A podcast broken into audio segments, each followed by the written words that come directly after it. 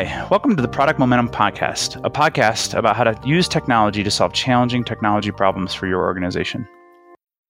Okay, well, welcome to the next episode of the Product Momentum Podcast.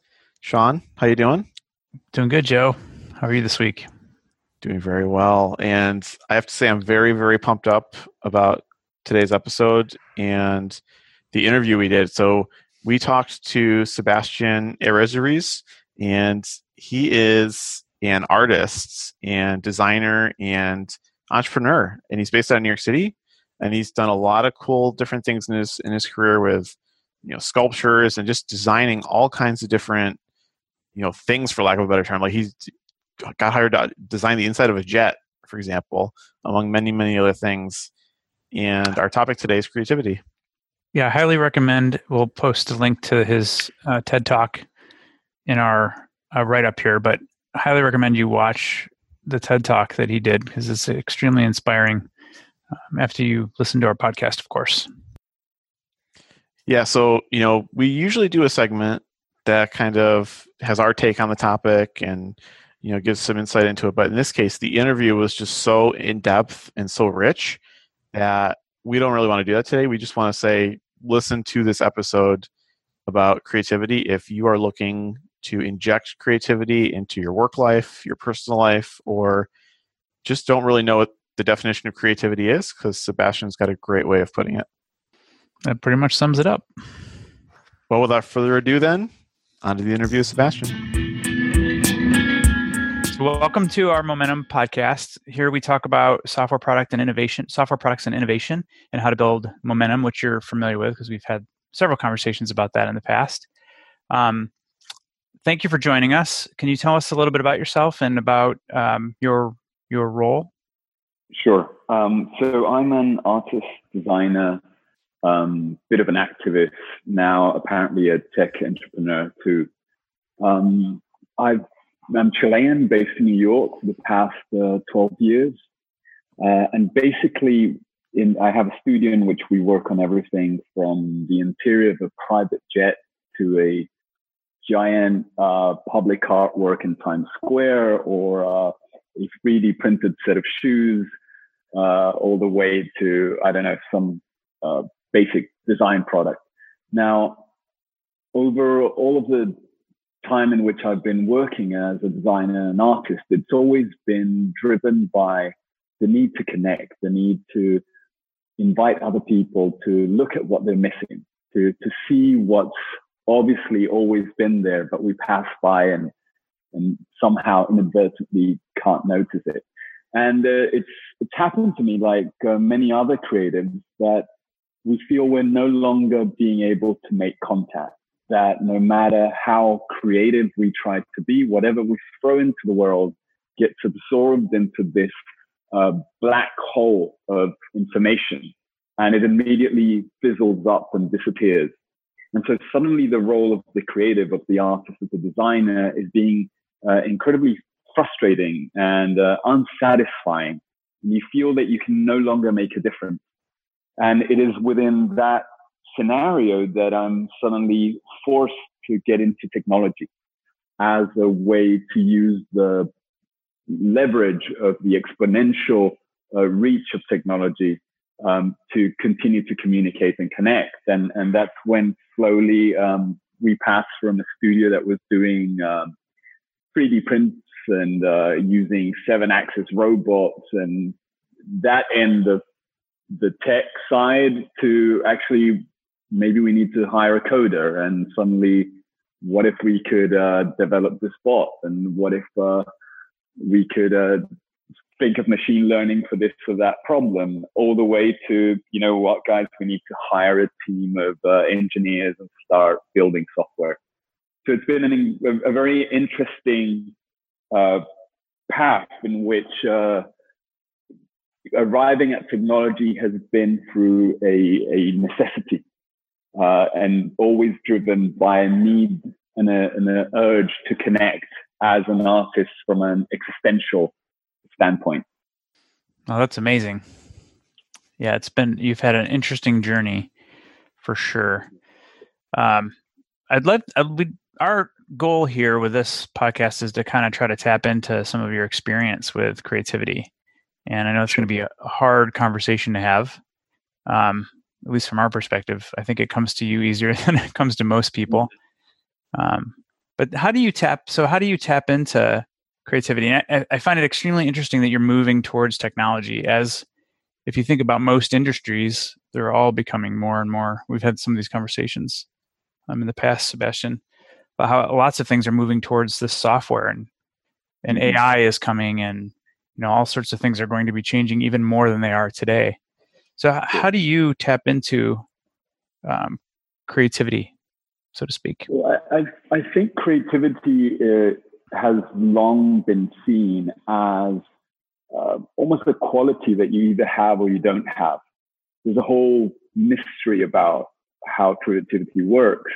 And there's always been this cliche of creative people as being uh, unreliable and a bit of a mess, somewhat hippie-ish. And uh, these roles of artists that uh, when they're feeling passionate, they grab red paint and slap the, the canvas. And when they're angry, they'll, they'll rip that same canvas apart and so on. And it, it unfortunately has created a, an idea of what creativity is that separates it from the science, uh, separates it from the athleticism and professionalism that any other discipline should be tied to. And as a professional artist and a professional designer, someone who's been raised in this, trained in this since I was four or five, um, I genuinely believe that creativity can be trained. And uh, creativity is a, a discipline that is uh, completely necessary, vital today, and that it is at reach of anyone. And uh, no matter what your current level of it is, it's almost like fitness it is your obligation to train uh, your body, your mind uh, to be at its best possible level. And in an era of interconnectivity where everyone has access to the same information, the only um, resources we really have in order to compete is being able to come up with original combinations of that information. And so um, I, I, I focus on that, and in a way, I'm I'm a bit of a hacker a hacker of systems, um, a hacker of logics. And uh, I always tend to uh, give creativity and the unconscious side, the uh, intuitive side of, of our brain, um, the higher respects over the rational side. In a way, I feel uh, our creativity is almost like um, an, an AI, an algorithm that's capable of processing a lot more information uh, than we normally can. And maybe through algorithms that have been developed um, in its in their own iterations, where it's it's very hard to understand how we get there. Nevertheless, the quantity of information that can be processed by our intuition is is uh, exponentially uh, larger than the quantity of information we could try and process rationally. So, both in my personal practice, in my everyday routine, I train myself to be as creative as possible. Um, and uh, it's what I'm always in, inviting people to do. And uh, ultimately, it's my biggest service. It's, uh, I, I will accept any challenge to take on any creative uh, problem, no matter how hard it is, because I trust that that uh, intuitive algorithm, when used properly, could bypass a lot of what we've rationally always done, and uh, it would allow you to be in the position of uh, this underdog, this uh, David versus Goliath, that actually has a truly unique um, tool that can make an, an, an enormous difference. So I see creativity as the key to pretty much everything, especially in this new era, and uh, maybe even the the final um, area of uh, human intelligence that uh, AI will get to. So that the most valuable within the next 20 years before we get into some sort of uh, uh I don't know, artificial intelligence uh, peak.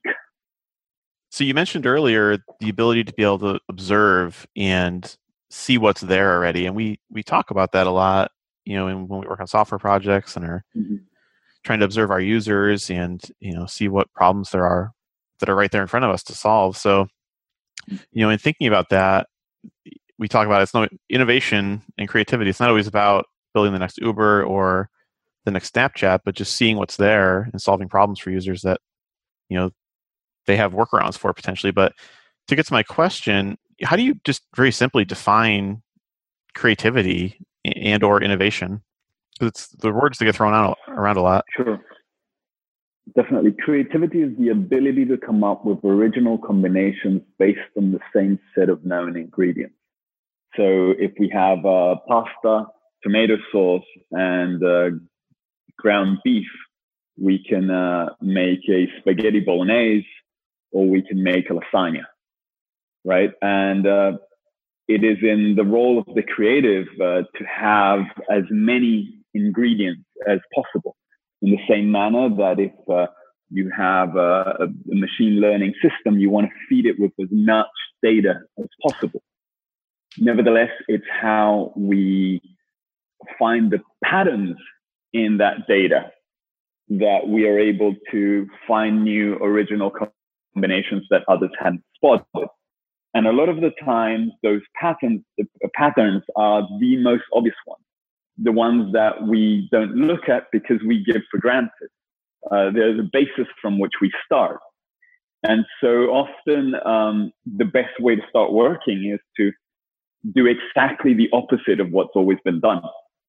So I see it a little bit as um, if you think of any problem in, in, in marketing or uh, in branding in any area, just to give an example, you, that particular problem has probably been tackled by many, many people. That means that there's a whole group of experts that have been looking very closely at that problem, uh, almost uh, if you could imagine physically surrounding it with their magnifying glasses on top of it. Now, when you don't sum yourself up to that group and do the, the thing that everyone else would do, which would be to try to squeeze in for a little bit of space to try and see a tiny um, slot of what everyone already is looking at, which undoubtedly will most probably give you to have the same view that everyone has already seen and get the same conclusion. And if instead you start by simply looking at this bunch of people looking at something, you already start from a different standpoint where you're already seeing not the problem, but first seeing how we've approached it and how we tend to look at it. And suddenly you see a pretty silly effect. There's a whole bunch of people all crouched up with all their heads together, all trying to observe this one thing without really noticing that the way they're observing could maybe be different. And so I'll give you a very simple example. I have the first door in humankind that has two viewers in it. If you think of any single door, when you approach a door and you ring the bell, in front of you, there's a single viewer looking back. And the person on the other side who answers the doorbell can go up to the door, close one eye, peek through the viewer, and look who's on the other side. Now, that viewer happens to be one single viewer. And none of us is a, a, a none of us is a pirate, right? None of us has a, a single eye. It doesn't make sense that we should be closing one. We're not looking through um, a telescope. We've had binoculars forever. Why not have two viewers? And so my door has two viewers, and it's it's weirdly surprising and funny in its obviousness. People look at it, see this door with two viewers horizontal, one next to another, and they actually wonder if it works. And they go up to the door to check if they can actually see through it because they can't quite believe that they've never thought about it before. Now, the door has a practical purpose of allowing you to see in a better manner, right? But also it's simply staring at you back in the face um, and telling you, hey, how about we open that other eye? How about we look again? And so that practice is what I do again and again and again in a variety of areas. And the process of looking at things differently uh, can really be applied to absolutely any industry or any problem. Uh, I was laughing out loud, literally on mute, when you were talking about the uh, the peephole in the doors. That's an amazing example, and I love the pasta example too. I'll probably steal that one as well. So, mm-hmm. yeah, it, it's really weird. We, I, I so I had a, a museum show, and um, we, we sent the door over. It was one of the pieces they wanted to show. And when they sent us the door back with the, with the two viewers, the door came, we, we, we took it out of the crate, it gets unpacked, and there was this smudge of grease between the two viewers. And I go like, what's that smudge of grease? How disgusting. And we check and we realized it was people's noses. and so basically for the length of the exhibition at the museum, there had been thousands of people that went up to the door, pressed their nose against the door, and looked through the two viewers with their two eyes to check if this really worked. Oh my God. And all of that nose grease was layered again and again and again. I, I painted over, we cleaned it up because I thought it was just a little too disgusting, but I should have left it as the proof of our need to sort of see that, that, that things could have been different and, and changed right? It's evidence. so that's so cool. Um, so something I debate with my my friends and my colleagues a lot is how important is like your physical environment that you're in when you're trying to be creative. Like, you know, people, you know, do you have to stand in a room blasting classical music, or you know, how important is that environment around you? I, I think that's a really good point. Um, obviously, our our environment uh, matter a lot on us in the same manner as our own physical uh, presence matters a lot. So it's been proven, right, that if uh, you raise your arms more and you walk upright, um, you tend to have more positive thoughts and you carry yourself with more determination and so on. Uh, in a similar manner, if your space is very constricted, if you feel that you can't um, you can't move too much or do too much things without being looked at. Um, that naturally influences uh, the way that you feel more uh, constricted to come up with ideas. If uh, the space allows you to feel more free, to maybe feel less judged, um, to to feel there's more space, it also, I believe, allows you your mind to feel more tranquil and more confident. Now, I'll give you an example. I, like everyone else, will wake up in the middle of the night and have an idea, or I'll be in the shower and have an idea, or walking around and have an idea. Nevertheless, because I do this for a living, if you guys had hired me to come up with a solution, uh, with a design, with with a campaign for, for the team, I need to comply with uh, timelines. And occasionally I'll need to force myself to come up with an idea. Now, to force myself, what I do is similar to um, what some of you might do if you meditate, right? Um, I try to place myself in a situation where um, my mind can be blocked.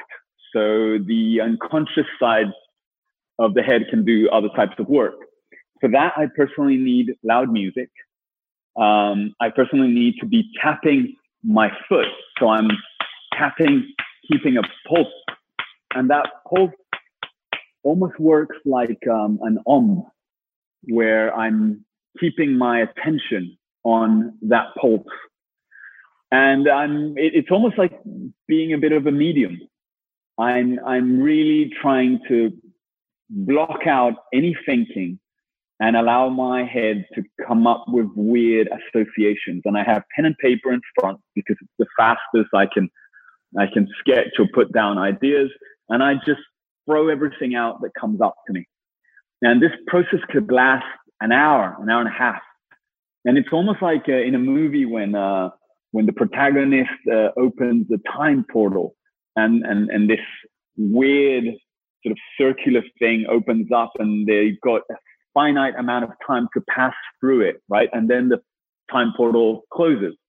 Here it's almost like you have an unconscious portal or an intuitive portal where you're pulling out as much information as you possibly can as fast as you can without judging it and capturing it all in my case, on pen and paper. For someone else, it could be typing it in the computer or on their phone. Um, and then at some point, you're exhausted. At some point, you're, you're, you're done and, and your head just wants to go other ways. In the same manner as at some point, you can no longer continue to meditate and, and you need to end that process. Now, to be able to do something like that is quite vulnerable because first, my eyes are closed. I don't know much around me. I'm, I'm, I'm moving my arms a lot. I probably look quite silly and, and quite vulnerable. Um, I happen to be in charge of my studio. I'm the boss. So in some manners, it's already a lot easier for me to be there. Nevertheless, I still do this process when everyone's left. It's what I do when I'm alone at the studio. I have a hard time doing it otherwise. And so uh, I guess what I'm trying to, in, in a very long description, explain is that the environment is vital. The need to feel protected and tranquil and, and feel that you can breathe, that you can think, that you're not restricted or judged is super important because um, the process of coming up with intuitive, uh, illogical uh, uh, associations with rationally maybe don't fully make sense at first requires that leap of trust and requires that space. That's fascinating. So, in our world, th- thank you for sharing that. By the way, that was very personal and um, very deep. I think in our world, when it comes to software, I agree with you that creativity is the key to everything. That was that was your quote from earlier. Especially, you know, as the world is moving more and more towards technology, and like you said, we all have access to pretty much the same information and ideas that are already out there. Mm-hmm. So, if we're going to help our customers build software that's going to help them compete in new, unique, and different ways, creativity is the key to everything. Exactly. So you, you, you mentioned like some of your tactics for how you trigger creativity for yourself. Mm-hmm. Um, I think that there's a lot of things in there that are probably very unique to you and and how you've sort of evolved through your amazing mm-hmm. life. Um, do you have any advice that that might be useful f- to software development teams that are trying to work together to solve problems? And you've been through um, one of the workshops that we execute. Do you think that there's any sort of validity to, to following some sort of guided process for helping figure out solutions and coming up with ideas? I mean, what do you think about that? I'm uh, I'm a little skeptical towards um, team development of uh, deep creativity. Mm-hmm. Um, uh, I think it's similar to when you get the director of a movie uh, to decide that he no longer wants to be in charge of the authorship of a, a particular film, leaves the movie, and the rest of the production team decides to do a mashup of a variety of creatives and, and carry that through. Um, normally, what tends to happen there is that you get a relatively generic commercial movie that fulfills a lot of the base requirements that you would expect. Nevertheless, has very little soul. And that I think is mostly because um, in order to be able to, to make a bigger breakthrough in creativity, uh, someone needs to take a big risk. Makes sense. Today, the, the only bet you can do if you're in a company is to innovate and to break through of what's expected. That is the only rational, safe move for you to do. Now, not everyone can do that, and especially if uh, if you're nervous of the approval of others, especially if you're not the boss and uh, your job is on the line, um, especially if you feel you don't have the complete authority to present a paradigm shifting notion that uh, often could sound stupid. And so um, I think as much as it's it's um, vital that teams can work creatively, checking each other's hypotheses and theories and moving together towards strategies for solving problems. And each one can contribute different elements.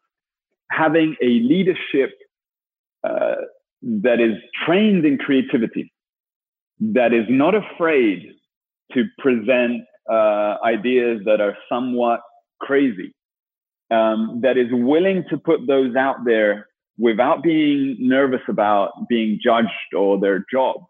Um, and that even maybe has a certain level of pride in coming up with these contrarian notions um, is, is uh, vital, right? You, you should have in your team someone who just does this. And that, that's their role. And they're expected to be the contrarian because that in of itself, almost as a feature within um, the process, um, guarantees that there's a there's an element of measure. There's there's a there's a forced different perspective, and that perspective comes from a safe place. Um, now, generally, it's best if this is not the owner of the company doing it. Mm-hmm. Uh, generally, it's best if it's someone who doesn't feel that the the results uh, financially are all going to um, depend on this decision. One of the beautiful things for me of being a, a, designer artist is that at the end of the day, most of the jobs I take, um, I almost take them for honor before money. I always say I'm I'm not for sale. I'll, I'll think about your problem and I'll give you what I believe is the solution you need to take. Um, if you don't take it, that's your problem. And and uh, if if you if you think it's dumb, it's it's fine. I I, I couldn't care less either. Um, I'm not going to give you a mediocre uh, idea that you probably expect because I first and foremost want to feel satisfied almost at an existential level with what I contributed. And hopefully, because of that, I get well paid. That's amazing. Um, but that's a freedom that, in a weird way, my upbringing as an artist has allowed me to have today. Nevertheless, it, it's it's a freedom that is key and it is vital, and that should be uh, incentivized at least in a couple of members within every team. I like that. I you know the the underlying theme that I've heard you use and say at many points is safety. Yeah. And people need to feel safe in order to thrive. And ideas are never, I totally agree with that point. Like people are never going to feel free or have their ideas flowing freely unless they feel safe. So we have to create an environment of, of complete and thorough safety, especially around that sort of stuff. And I love the idea of having sort of people that are almost tasked with defending the the ultimate goal and being the contrarian when they have to be the contrarian because it's exactly. it's easy especially in the corporate world that we have we have to exist in in, in the business that I run right mm-hmm. that we're constantly being pushed towards mediocrity mm-hmm.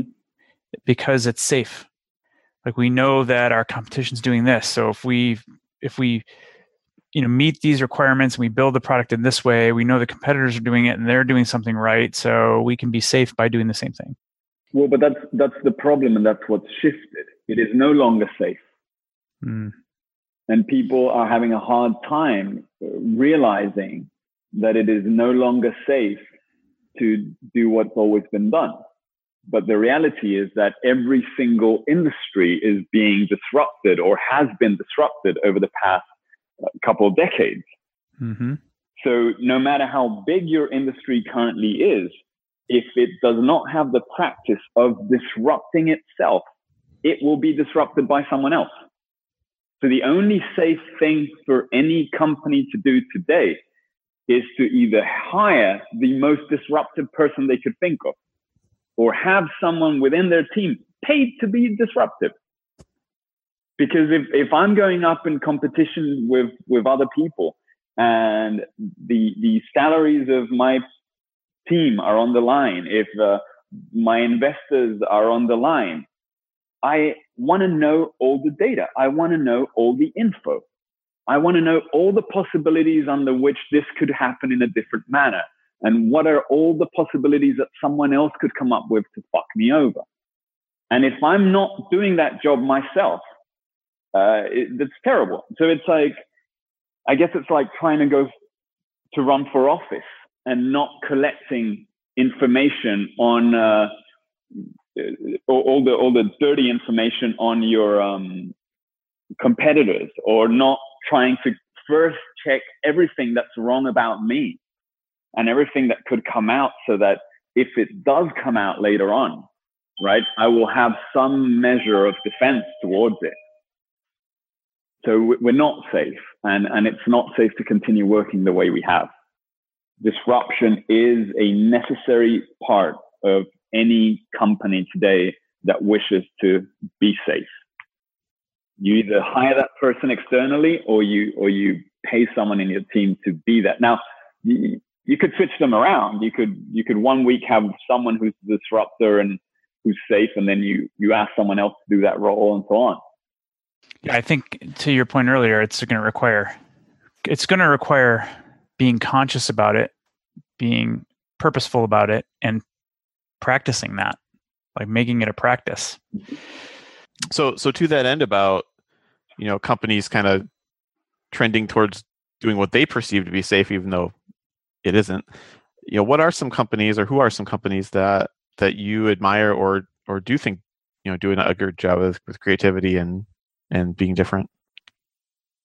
Um, well, we could definitely think, for example, of uh, just this week alone, um, Nike's move to um, place uh, what's his name, Kirkpatrick, Colin Kaepernick, yeah, yeah, Colin Kaepernick, then.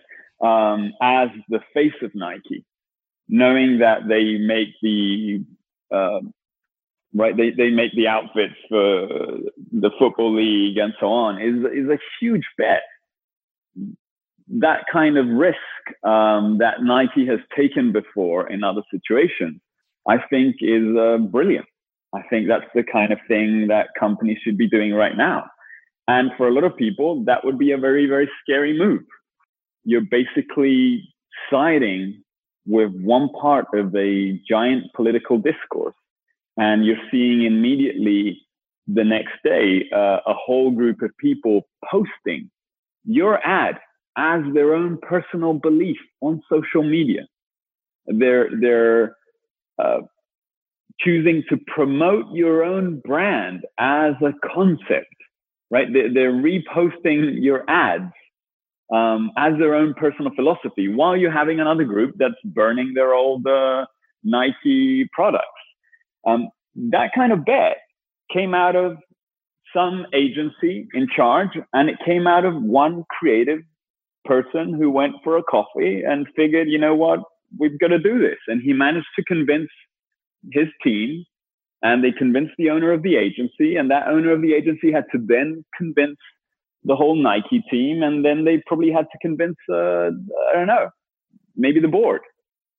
But that's this whole series of bets that needed to happen that allows us to today be talking about it on a podcast or have uh, it be the trending element.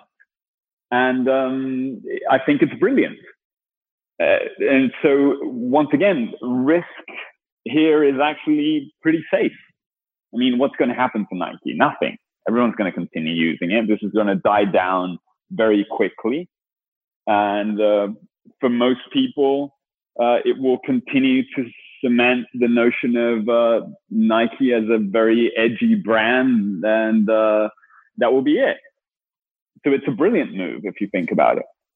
In the same manner, uh, I, I, don't know. There, there's there's many companies that are constantly changing and innovating. Um, uh, the same week, again, I guess we could talk about Amazon, right? Um, the fact that they're now a trillion dollar company and um, if we were to check the interviews of, of uh, Bezos uh, from just uh, 15 years ago, the guy was already talking about the need to collect data and, and the importance of uh, being able to know everything about your client. Uh, the fact that they're capable of continuing to constantly innovate again and again and again is, is just brilliant. And I think in an era of exponential growth in which uh, everything is becoming automated, in which uh, artificial intelligence can solve most of the base problems.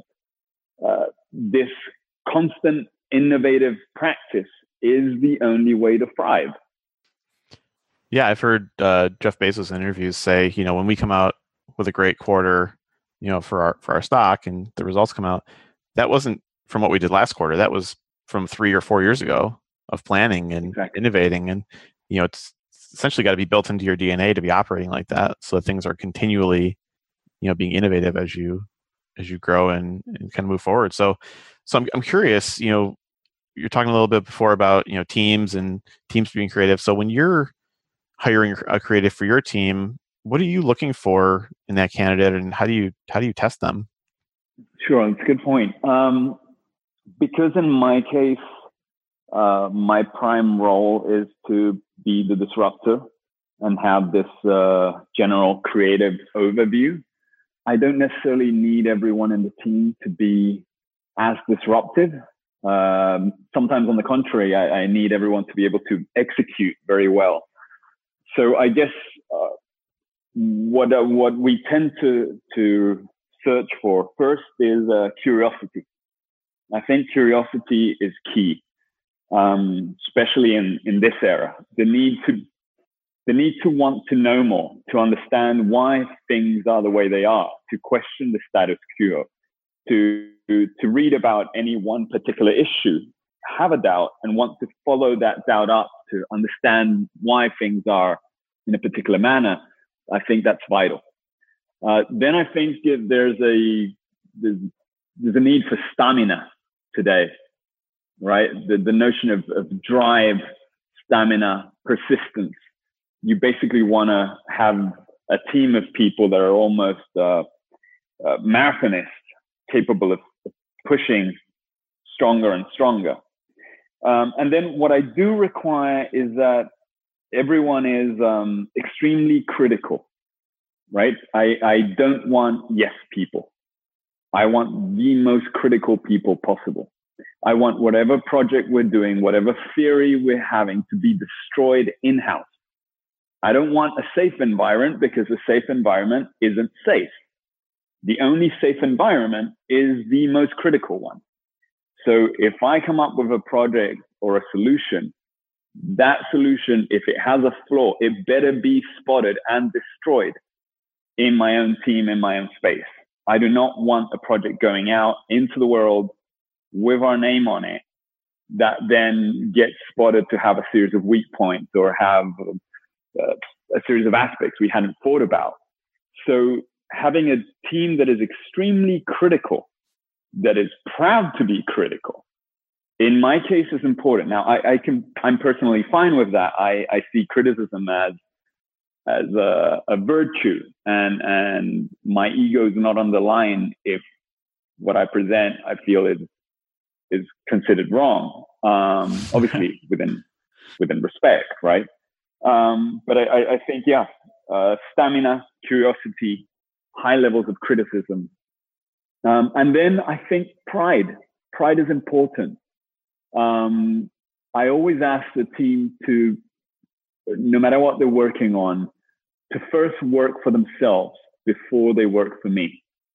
So even though they're being asked to do a particular job, they're being asked to, to fulfill a task. If uh, the task they're not they're fulfilling, if they're not doing it at a level that they're happy themselves, then it's wrong. If you're not first proud of what you just did, if you're not doing it for you first, if this is not good enough for you, it's not good enough for me. So you better be convinced about what we're doing. And if not, you better work on it so that it's good enough so you're convinced. Because I don't want you just doing what you were told to do. I want you doing something that you're proud of.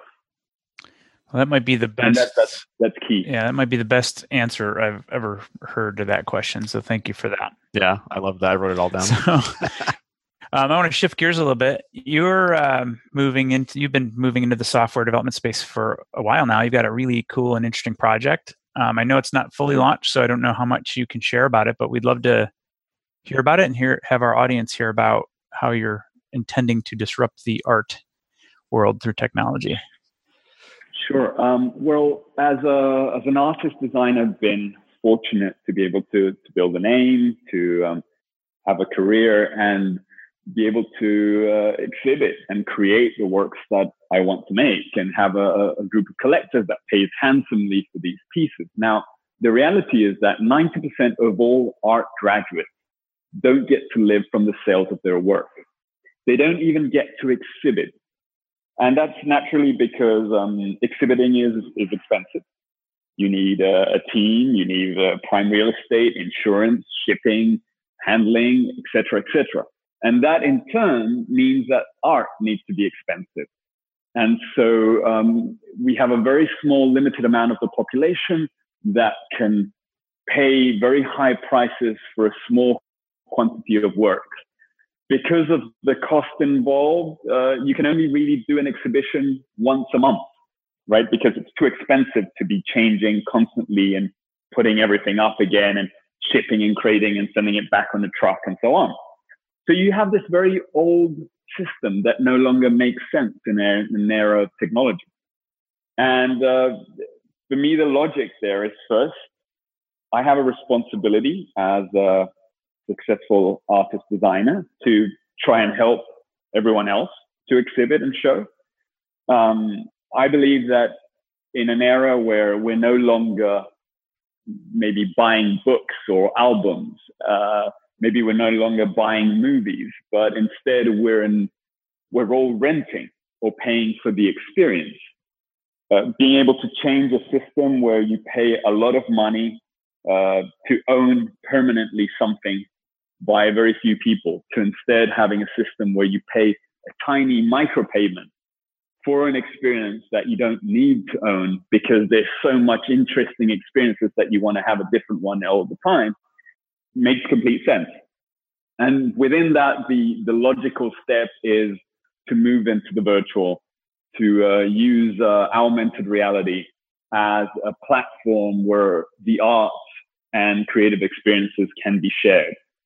And so um, we're currently building a platform for artists, designers, architects, creatives in general to be able to exhibit their works um, share their works and receive some form of um, payment for that experience um, and be able to do that in a democratic manner um, using the natural technologies that are coming up now that will be part of uh, our future routine. So we're basically trying to build, not trying, we're building the future art world in which most of the creative output we believe will be made and experienced.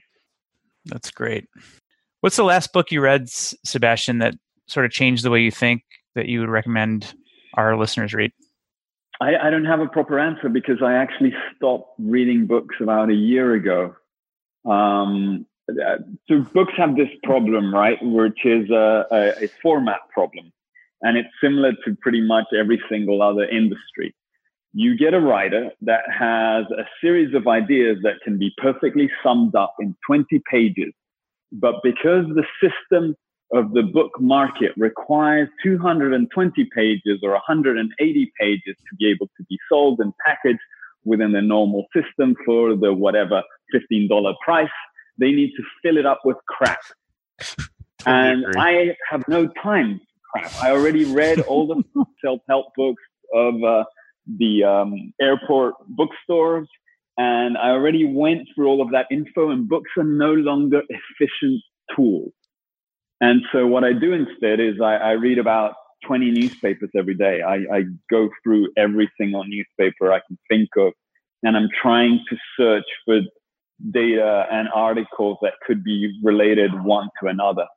Uh, in a weird way, I think we need to change the concept of books and uh, leave those for the very enlightened.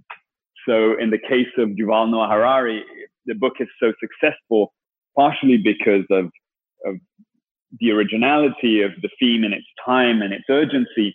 Nevertheless, most probably due to the actual depth of uh, intelligence uh, from a guy who meditates five to six hours a day, who's actually capable of packing a 220 page book with real original content worth 220 pages and not uh, a 20 page series of hypotheses uh, accompanied by a lot of bullshit examples and, and, and, and little stories and anecdotes.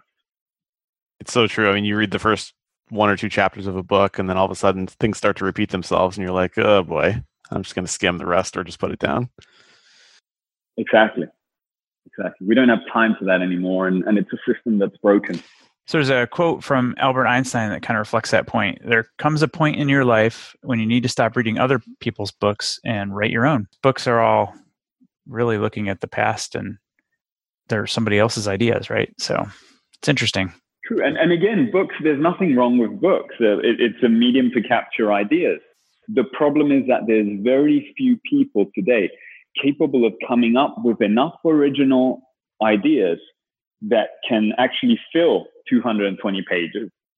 And in and it's hard to find a same set of ideas that can still be contingent and, and still be contemporary within the time frame in which the book comes out.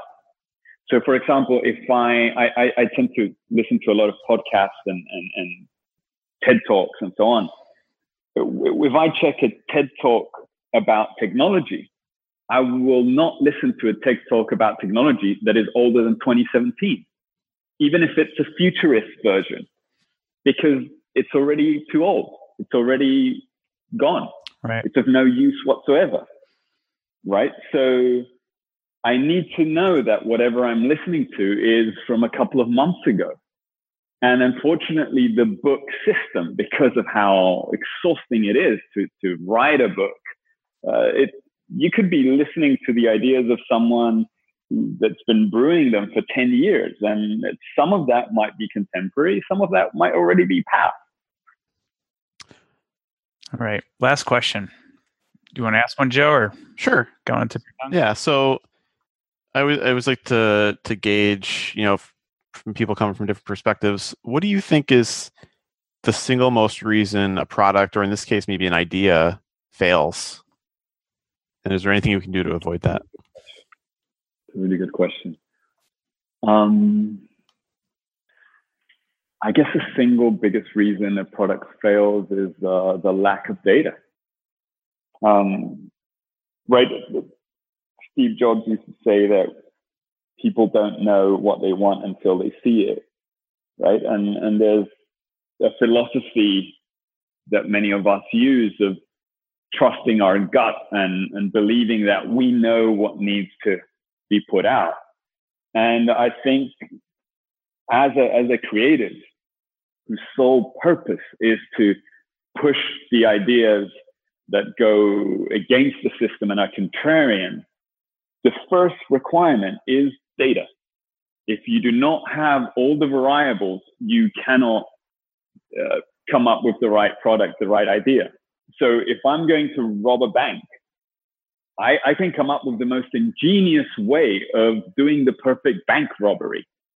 But if uh, I don't know that the guard's just been changed and that there's a new alarm system in, and so I think uh, there's an arrogance that uh, we all tend to exercise in which we believe we know and we haven't updated our information. And we haven't maybe allowed a contrarian to ask about potential scenarios that we didn't know about. Or uh, we cast a net that was too small in terms of uh, what we thought were the requirements involved. And and so i think it's it's vital to first uh, cast as wide a net possible, understand as many of the variables that are about to go into the system, and then within that, be able to distill it in a contrarian hypothesis that could have the potential to disrupt each and every single one of the variables that were um, considered uh, key. I think, yeah, that's it. Data. That's a good answer. Thank you the algorithm right can't work. Ai can't work. Nothing can work without the appropriate data even for a creative uh, studio.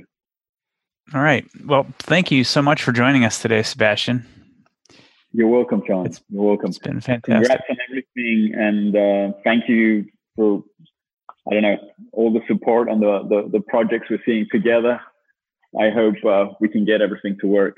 I'm sure we will. Just always a matter of time, and which you know always feels like we don't we don't ever have enough of. The older I get, the more it feels that way. All right, so that's it for today. Thanks for listening. And we're not going to just talk to talk, we're going to walk the walk. So we would love if you go into your podcast products and leave us a review. Sean and I guarantee and are committed to reading absolutely every piece of feedback we get there. And not only that, but you're helping other listeners by getting that feedback in there. It helps us move up the search rankings so that other people can find the episodes. So thank you, everyone.